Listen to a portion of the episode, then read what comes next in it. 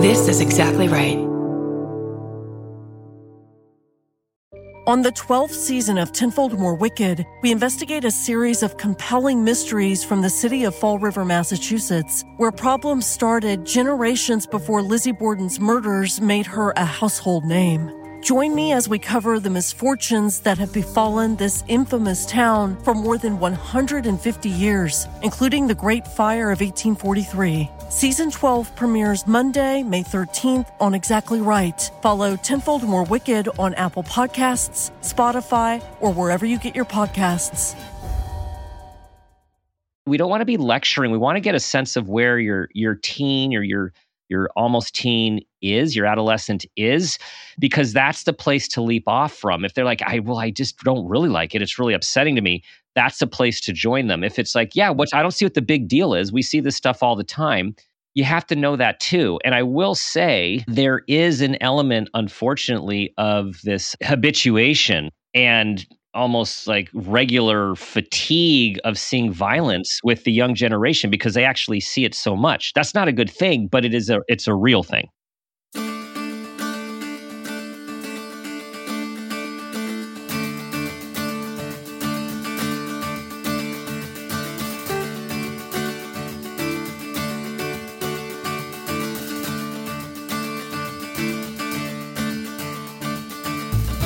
Hello, Parent Footprint listeners. We hope you enjoyed our first Sitting Down with Dr. Dan bonus episode, which launched last month and are now available in our main feed for free from here on out.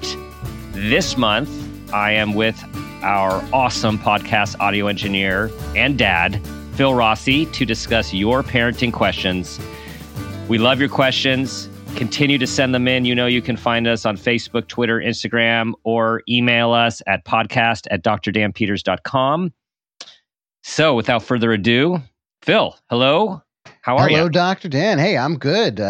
Glad to be back. Always enjoy getting to sit down with you and answer our questions from the listener community. And we've got a little bit of something for everybody today. We've got baby questions, middle school age questions, high school age kid questions. So there really is something that across the gamut there. Excellent. Yeah, it's good news. So with that being said, let's jump right into it. All right. Question number one comes via email from an anonymous mom who asks, a lot of media outlets release disturbing, difficult, brutal, and often violent videos on their website and on social media. These videos range from police body cam videos to actual crime footage. They are easy to find and are even easier to view. How can we tell our middle school child that those videos should be avoided, in our opinion? How do we help him deal with peer pressure around viewing these videos? Should we make a rule or ask our son to come to us if he feels he must watch a video? Great question. Yeah. These videos are so disturbing. And it's more and more common. Like everything that happens gets filmed, and whether it is a major news source or feed or it's a bystander, a citizen who's pushing this out, like there, it's everywhere. And so, okay. So I think it's damaging.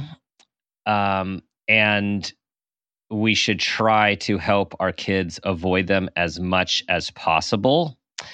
And we have to understand the human instinct. I mean, just think about all of the rubbernecking that we do. You know, you wait an hour in traffic because there's an accident and you're upset with everyone for stopping and look.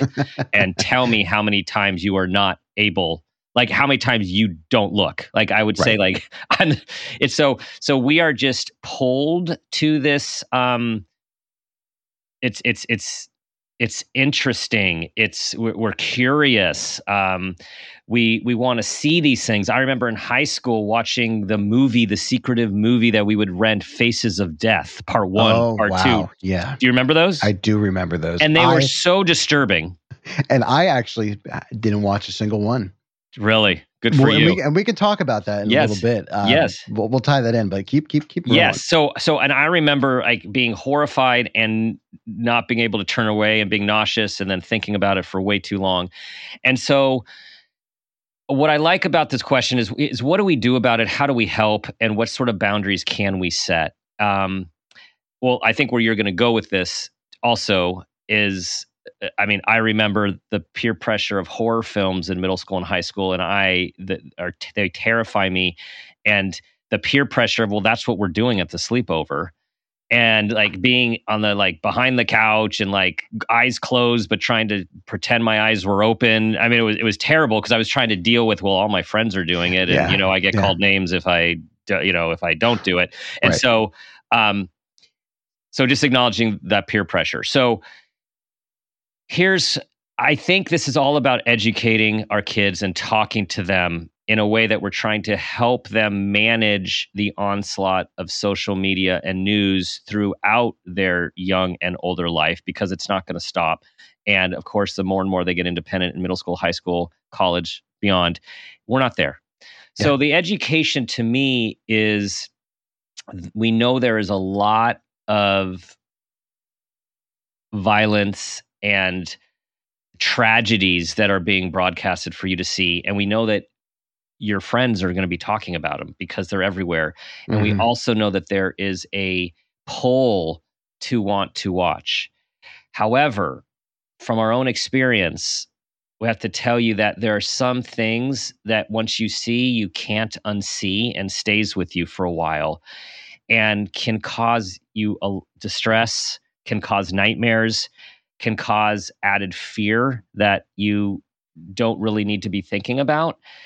And so you just should be really thoughtful about what it is that you are going to view. And if at all possible, talk to us about it, and maybe we can talk it through. And if we decide that it's really something that seems important, maybe we can watch it together and be able to process it and talk about it. I also understand that you might be in situations where people are showing. And my curiosity is, do you really want to see this stuff? And when you have seen this stuff, were you glad you did? Or are you conflicted? Or did you wish you didn't? Because a lot of it, we don't want to be lecturing. We want to get a sense of where your teen or your almost teen is, your adolescent is, because that's the place to leap off from. If they're like, I just don't really like it, it's really upsetting to me, that's a place to join them. If it's like, I don't see what the big deal is, we see this stuff all the time, you have to know that too. And I will say, there is an element, unfortunately, of this habituation and almost like regular fatigue of seeing violence with the young generation, because they actually see it so much. That's not a good thing, but it is it's a real thing. Right. Absolutely. My thoughts are very much the same on that. I'll lead in with once you see something, you can't unsee it.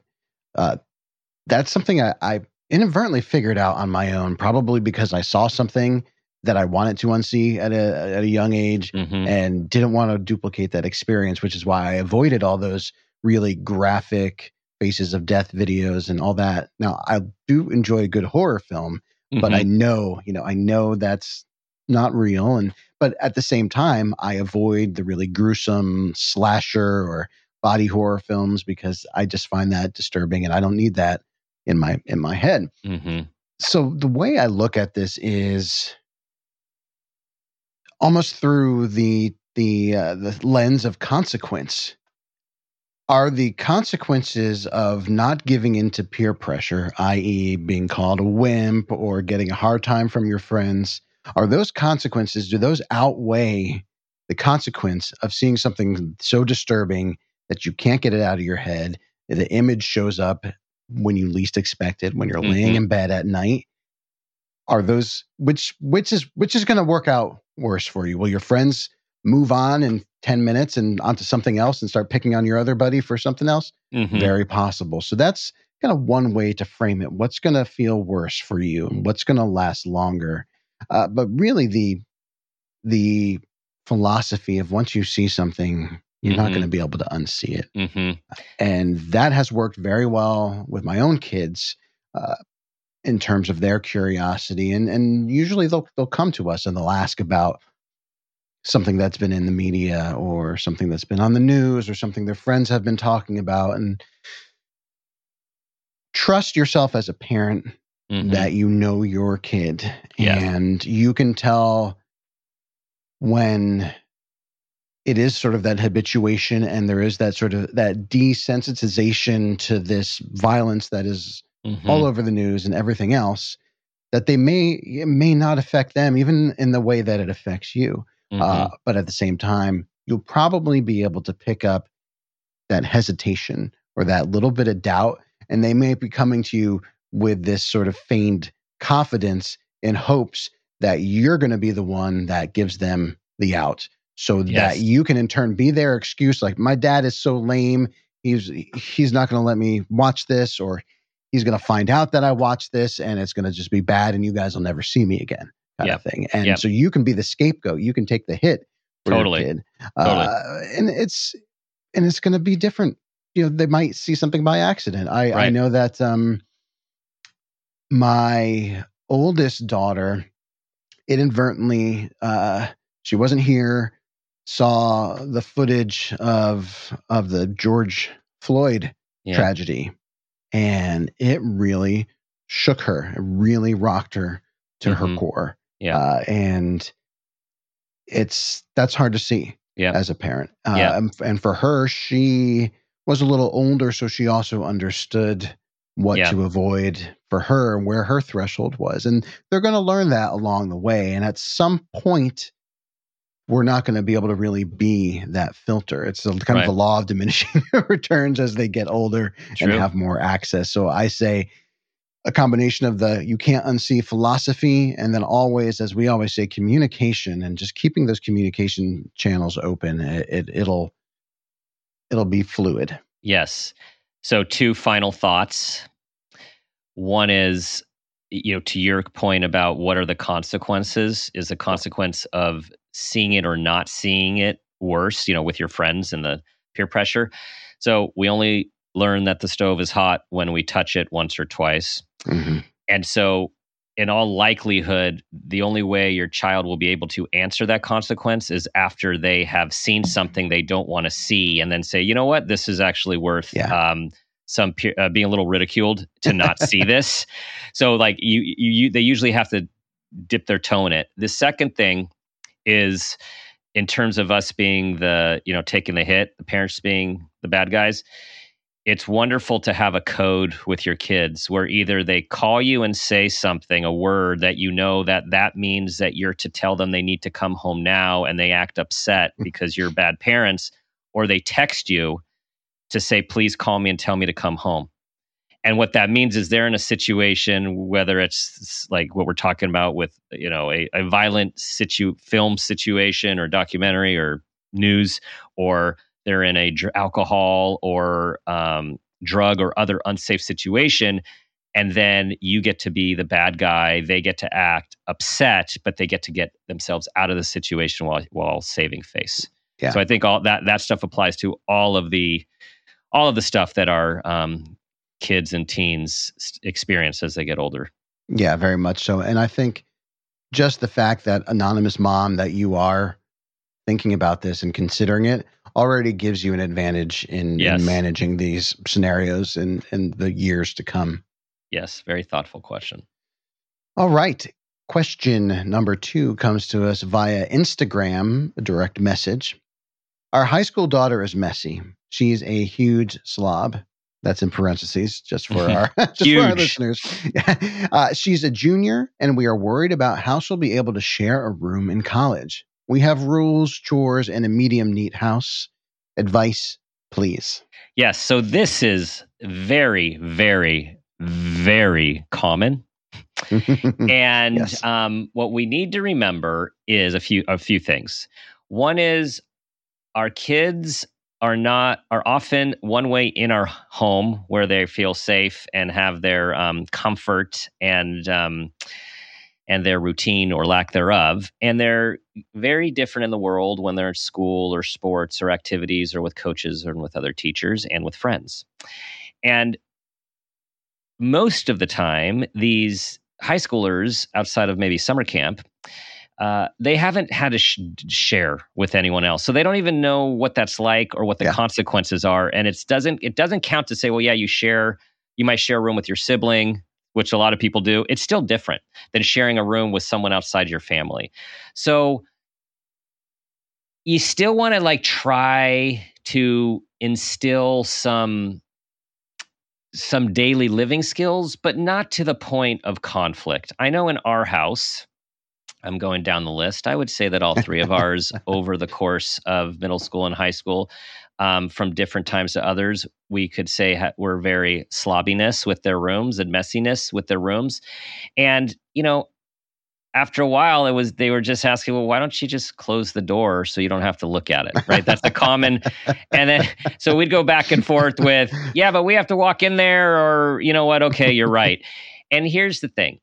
It's all about real life experience and natural consequences. So some of these kids get to school, and when they realize their life is their life, and they realize that they actually do better when things are less messy and they don't have parents to either get on them or actually do some of the cleaning for them, because we want the place clean, drives us crazy.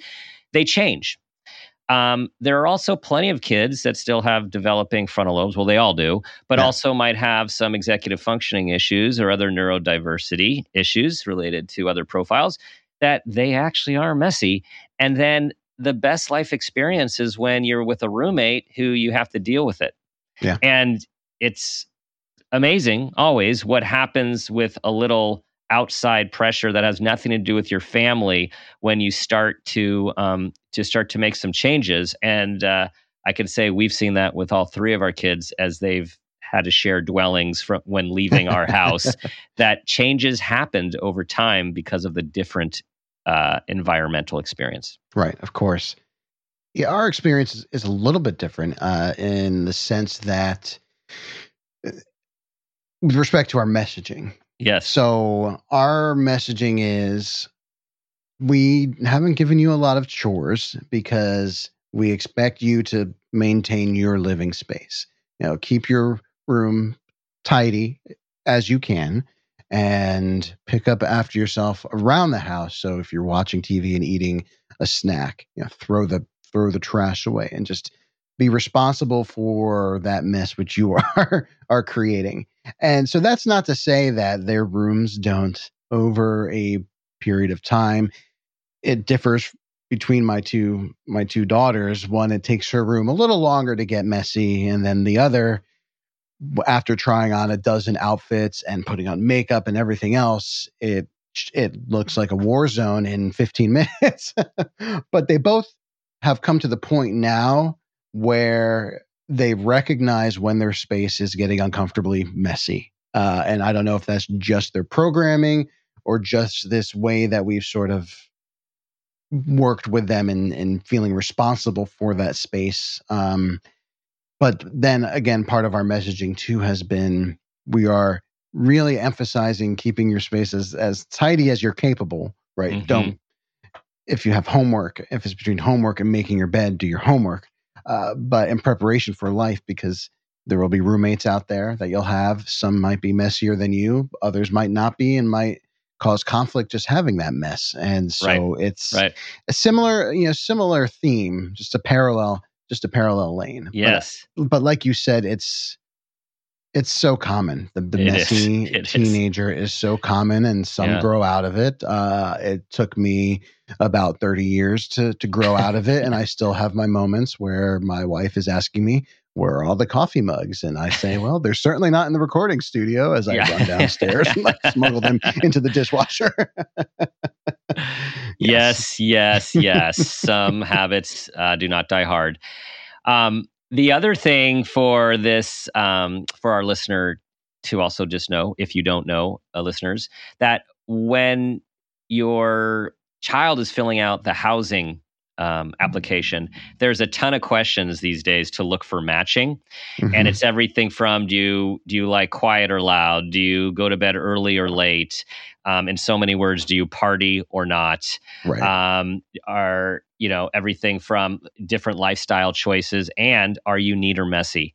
So we encourage kids to be honest Yeah. As well, because if you're dishonest, you're like, oh no, I'm clean because I'm planning on being clean and neat. That usually doesn't work out. Like, have reasonable expectations.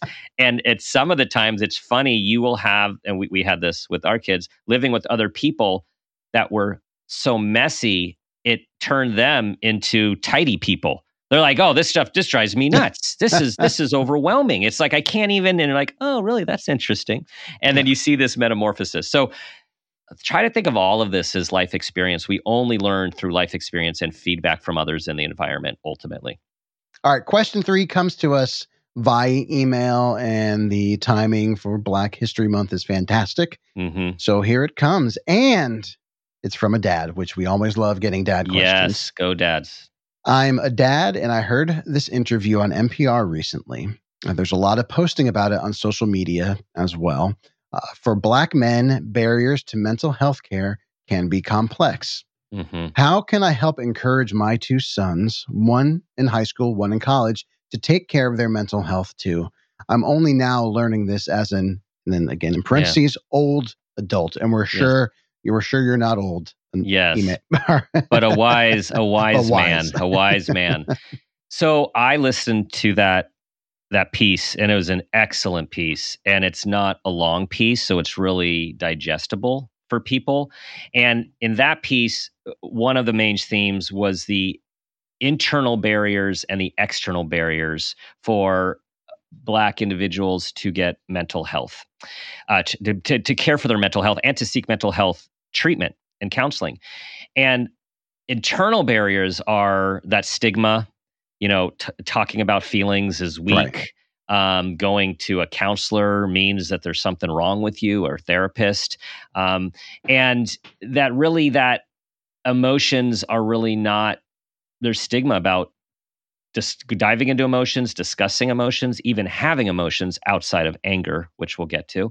And then there's the external barriers, which is, how do I find a culturally competent therapist who understands, going to understand me and my culture and background, and of any color, but particularly of Black descent?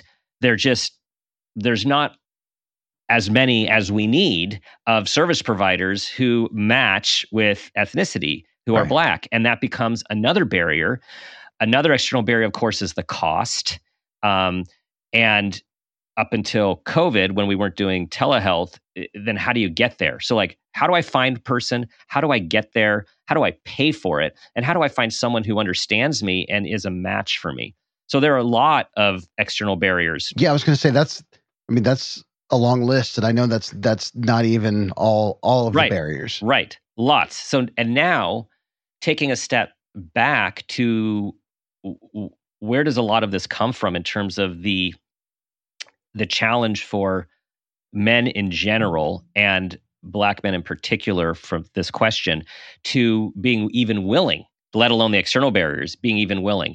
So my son suggested a book for me to read, which I'm reading. And it turns out my wife had suggested the book to him without me knowing. So it is called The Will to Change. It is by Bell Hooks, and she unfortunately died a few years ago. She is a visionary Black feminist scholar, lecturer, writer, teacher. Wrote so many amazing books. The Will to Change is all about what she terms, I'm going to really simplify this, as toxic patriarchy, and goes through the history of how men are raised and bred in the larger culture by men and women due to this toxic patriarchy. And it's even can be more pronounced in different communities, such as Black communities and low socioeconomic communities, right? So not always, but she makes the point that it can be even more pronounced. And basically is that men are raised in toxic patriarchy to be powerful, to dominate, to be in control, to not be weak, and to not show feelings, emotions, or vulnerabilities and the only emotion which is okay to show and is actually in many ways cultivated is anger and rage, because that then equals dominance and power. And how across the spectrum, fathers, mothers, grandmothers, when boys get to a certain age, they go from being allowed to have these sweet, their feelings and be these just open human beings to they slowly, you know, don't cry, suck it up. Boys don't cry, men don't cry. And even she talked about studies where women are wanting men to express their feelings.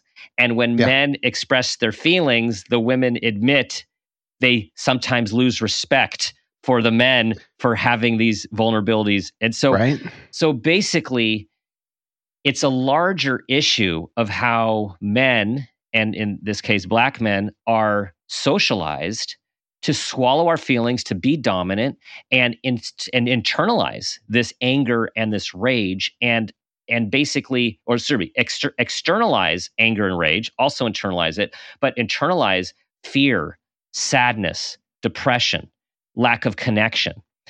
And so suggestion, first of all, our wise listener, talking to your sons, which I'm guessing you've started or tried, about this is gold, about your experience of being a man, about your experience of being a Black man, about your family values where you grew up, your community values, how men were supposed to be and why. Because we have to help give context and make sense to this so we understand the behavior. And that's what Bell Hooks is so amazing at and very direct in her writing about how do we take this on. And what was amazing about her is, as a feminist, she basically came to that this is about women included have to help men here.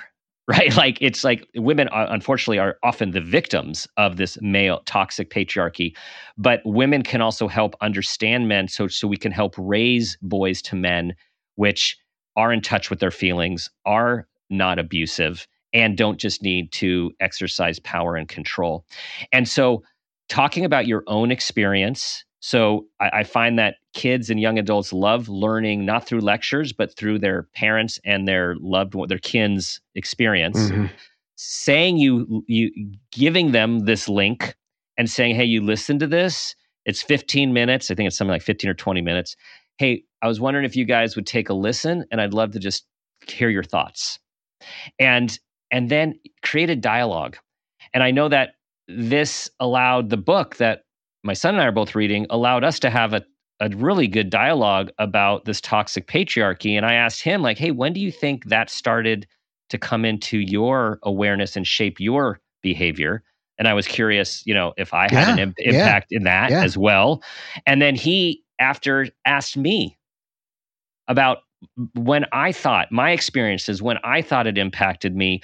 And it was a dialogue and a sharing about this situation that we both are in different generations. And so I feel like it's the wisdom that you, our listener, can bring to the situation to share what you struggled with, what you wish you had learned earlier, and what you want for your sons. And you're there to talk with them and support them in any way that you can. I mean, beautifully answered. I have very little to add to that great response, but just a minor point. But I think one that resonated for me when I was having some struggles as a young man was realizing that feelings and emotions and whatever you're going through with respect to your mental health, it's still your health. If your son broke his ankle, you would have him go to the doctor and get that treated. And the functioning of our minds and our brains is that's still part of our body, and it all contributes to this whole. And I think once I started to really look at my mental health as a critical piece of my overall wellness, to be a functional human being and to go out into the world and do what I want it to do, accomplish, and just be present. That's when it really was kind of a changing point for me. Yeah. So That's all I have to add. But yeah, that was really, really great response. And I, so the last piece is to loop back to that NPR piece, because in the interview, there are a few very, just very accomplished and impressive Black men who are being interviewed and talk about their own experience. And so I think it's one thing for our kids to hear from us as parents, especially as we get older. They respect our wisdom more than when they're younger. And it's also really helps for, I think it would help your kids to hear other Black men who talk about their struggle and going to therapy and how it has enhanced their life as it's like a mentor experience. Yeah, that's perfect.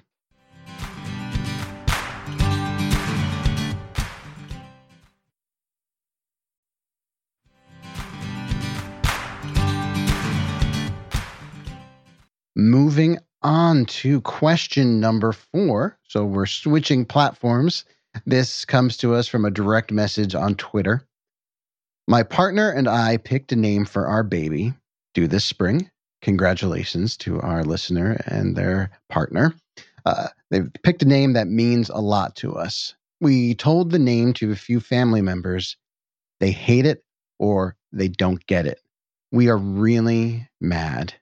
Yes. Advice? Mm-hmm. Oh, I totally get it. And that is so annoying and frustrating. Everyone has an opinion. Oh, yeah. And like most people in these situations, they just don't read the room and be like, you're excited to tell them about your names and ideas.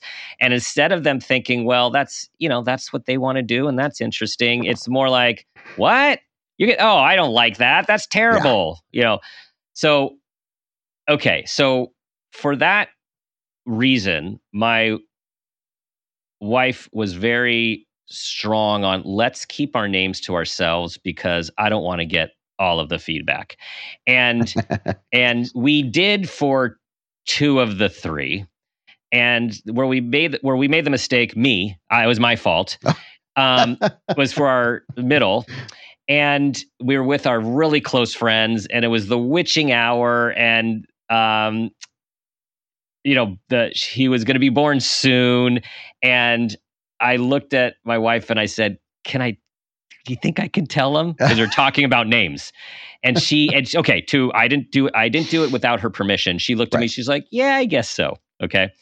But she was so right. So what happened was, it's funny how it worked out. So we had 2 names picked out, a first name and a middle name, and both related to family names. Yeah, and she wanted one name first and the second name. And I was voting for the opposite. Right. Okay. And actually she was going along with mine, the name first, second.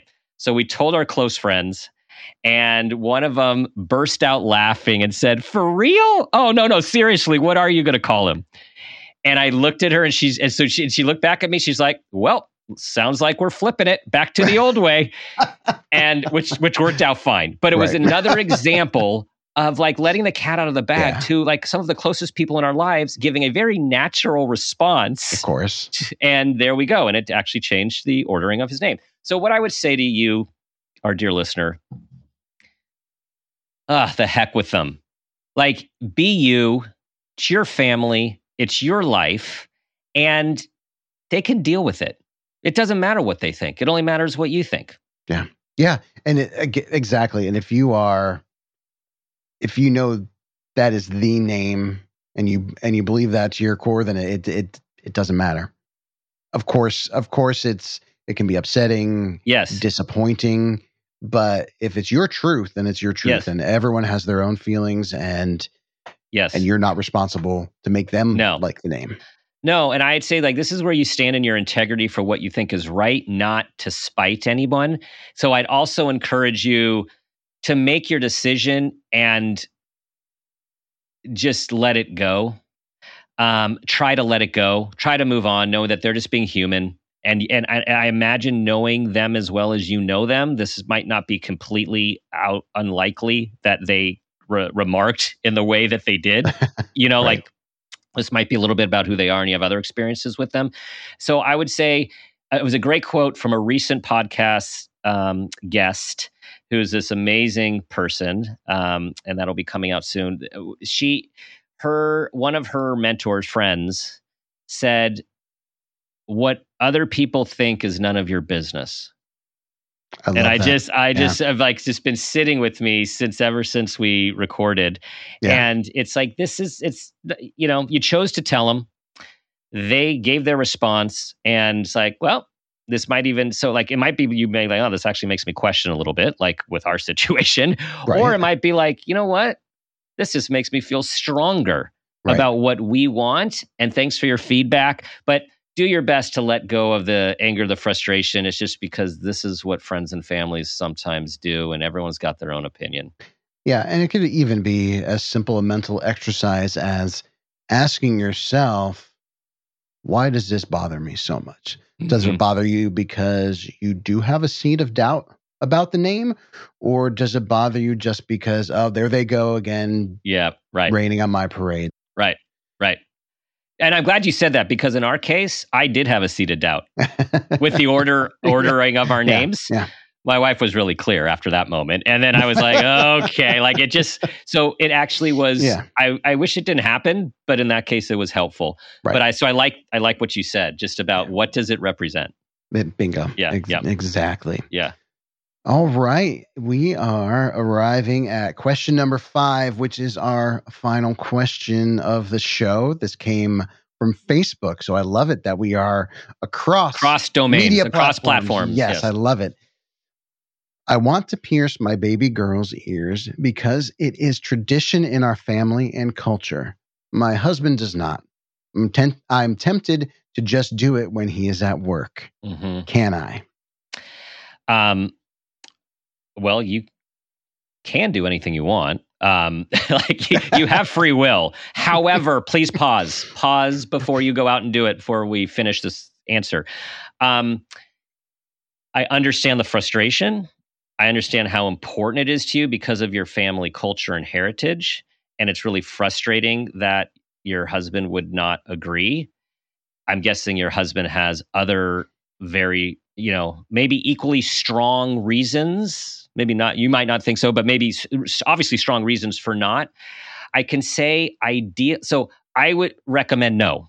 I would recommend not doing it without his permission, because basically this opens up a certain type of relationship patterning, which would be, regardless of what it is, if you don't like it, I'm still going to go do it because you did it. And this would just be the beginning, would be my concern of, well, I don't want this house. Oh, or I don't want to rent this place. Oh, but he signed a lease. Or I don't want this car. Well, someone got a car. Well, I don't think we should buy this. That's not in our budget. Oh, well, I wanted it. I'm going to buy it. Yeah. You pierced your ears. And now I don't want to minimize the cultural, how important this is from your cultural background and your heritage. And I think it's about having conversations which try to get beyond just like, we need to pierce now by this age, and get behind like, here's what it means to me, and here's why, and here's the history in our family. I'm interested in why you feel so strongly about it. And can we just talk this through, because it's really important to me, and I actually don't want to do anything without our consensus. Like a goal is consensus, and can we get some consensus where both of our needs and our desires will be met? Like that is the ideal, and like worst case scenario is just going out and doing it. And I would be really concerned about longer term relationship ramifications. Yeah, and you hit the nail on the head. That's exactly what my gut tells me in this scenario is, I think the last option should be just going out and doing it. Mm-hmm. And while this is likely very frustrating to you, upsetting, try to view it as an opportunity to improve your communication with your spouse. Mm-hmm. This is a tough issue, and tough issues are going to come up. throughout your marriage. You're going to have the conversations that just suck. Yes. And you can let those divide you, or you can let them bring you together. And it might divide you for a night. Your husband might be sleeping on the couch, but remember, you know, you're there for one another. You got married for a reason. You brought a child into the world out of love. And so let that love really serve as a guidance for you. And as Dr. Dan said, be honest about it. Mm-hmm. From your perspective, talk about why, you know, just explain the tradition, explain what that tradition means to you, and then give your husband the same opportunity to share where his reservations come from, and be open. You know, be open.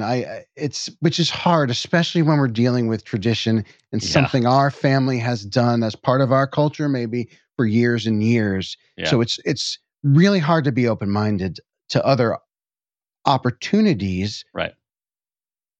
And I don't want to be controversial. I don't want to start, you know, a fight on your husband's behalf. But maybe, just maybe, this is an opportunity to start a new tradition for your family. Right. You're so right. And here's the thing, again, with all respect for this tradition. Absolutely. When you create a family with someone who comes from a different cultural, religious, ethnic, or any other kind of background, you are blending. And most people don't talk about all these nuances before they get married or before they have a child, and then these things come up.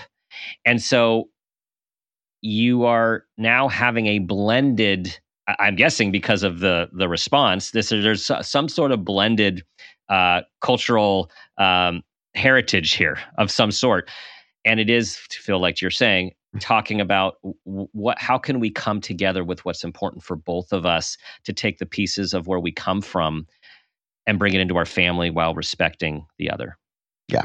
And I would also say as well, because I'm sure there's likely been not the greatest initial conversation about this, just based on your question, find a way through talking with your partner just to let them know how their instant, you know, response makes you feel.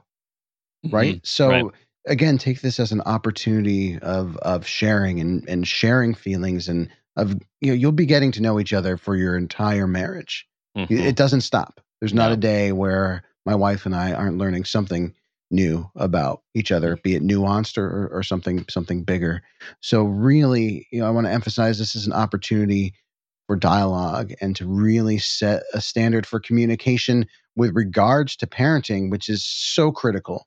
Is so critical. And so just try to talk it through. Don't be impulsive. Don't go out there, even though you might want to, and see where it goes. See where it might lead. Yes.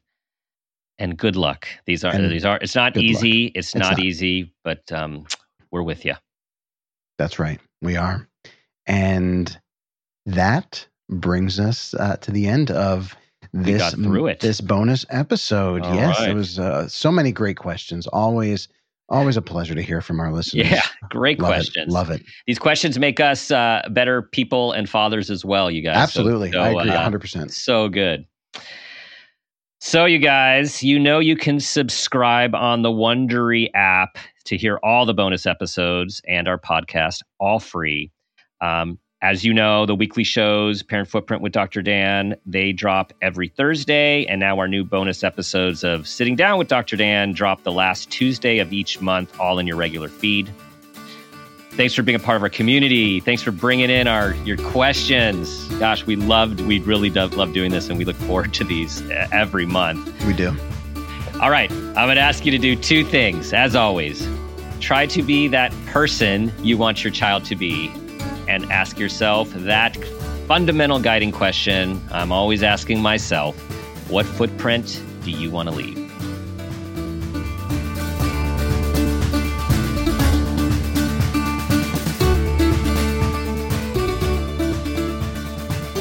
This has been a Peters and Rossi production. Parent Footprint with Dr. Dan is produced by Laura Rossi. Our engineer is Phil Rossi. Theme music is Mountain Spring High, composed and performed by Gabriel Lewis. Artwork is by Garrett Ross. Follow us on Instagram and Facebook at Parent Footprint Podcast and on Twitter at Dr. Dan Peters. For more information, go to exactlyrightmedia.com.